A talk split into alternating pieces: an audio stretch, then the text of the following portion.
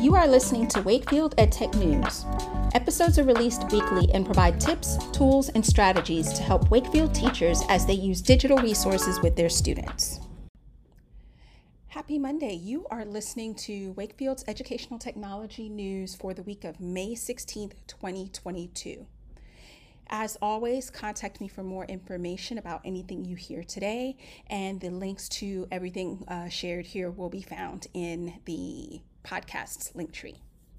So let's get started with upcoming professional learning opportunities. There are a number of opportunities this week.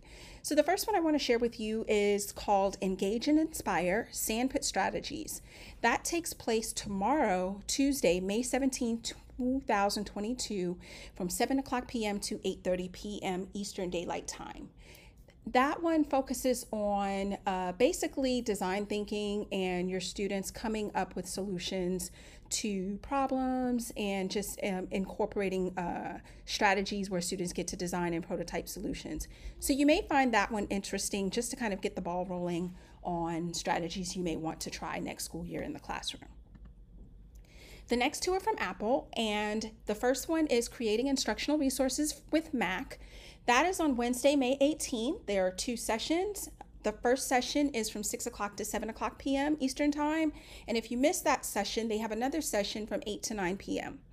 Be sure to click on the registration link to see what applications you may need to install in order to participate fully. The final upcoming professional learning opportunity this week is designing accessible learning resources. And this will be a very, you may be interested in this if you're interested in making sure the items that you create for your students in the classroom are accessible. And it will show you how you can make these resources with built in applications on your MacBook. That will take place on Thursday, May 19th. The first session is from 6 o'clock to 7 o'clock p.m., and the second session is from 8 o'clock to 9 o'clock p.m. North Tier Summer registration is open. I shared that with you last week. Registration ends on June 3rd, and you can visit their website for more information.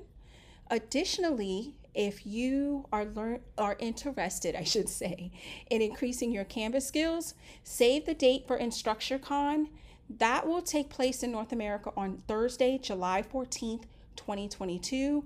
It is free and it is virtual. The link is in the Linktree for more information. And finally, as always, personalized professional learning is available to you. Just book a coaching session with me and I'll work with you to meet your instructional technology needs. So, the next section of today's podcast gets into digital resources for teaching and learning. And the first thing I wanted to share with you is micro learning in the K 12 classroom. So, are you familiar with that term or just the concept as a whole? And you most likely are. So, micro learning, it's not new, and it basically breaks down concepts into small, bite sized chunks. So, research shows that short bursts of learning help to reduce cognitive overload in students. And this is something that we learned, you know, when we were learning to be educators. So, again, this is not new. But what's interesting is microlearning is gaining renewed interest thanks to social media platforms such as TikTok. Social media content creators and Microsoft employees are using the platform as a tool to teach bite sized content focusing on Excel tips and skills, and it is actually very popular with users. So, I put a link to an article in Financial Times that talks about this and talks about the renewed interest and how learners are benefiting from this. So, you can go ahead and take a look at that. And what's interesting is you can also incorporate this in your classroom as well. So if you find that there's a concept that your students have difficulty with, or there's a skill from a previous grade or course that your students struggle with, you can create short one to three minute videos teaching that skill, and you can upload them to YouTube or to a page within your Canvas course. So, if you're interested in more information about micro learning, or you just want to kind of bounce some ideas off of me and figure out, well, hey, how can I do this in my classroom? Or you want some assistance in actually incorporating it into your classroom, feel free to reach out to me. So, we're going to go ahead and close out this episode with information about new Google table templates. So Google recently shared new updates to Google Docs, and those are table templates and drop-down chips. So if you're familiar with uh, items such as, with applications, I should say, such as Trello, it's kind of in the same vein. So Google, they have this resource. It's available to you. It's within Google Docs, and it's a great resource to use with your students when you're facilitating long term projects. It can help you and your students keep track of their project files and the status of their work.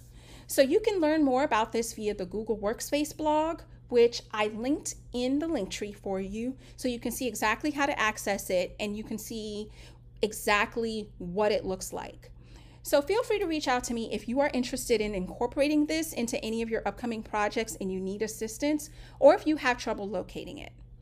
So that's the end of this week's Wakefield EdTech News. As always, if you have any questions about anything you've heard today, feel free to reach out to me. Have a great week.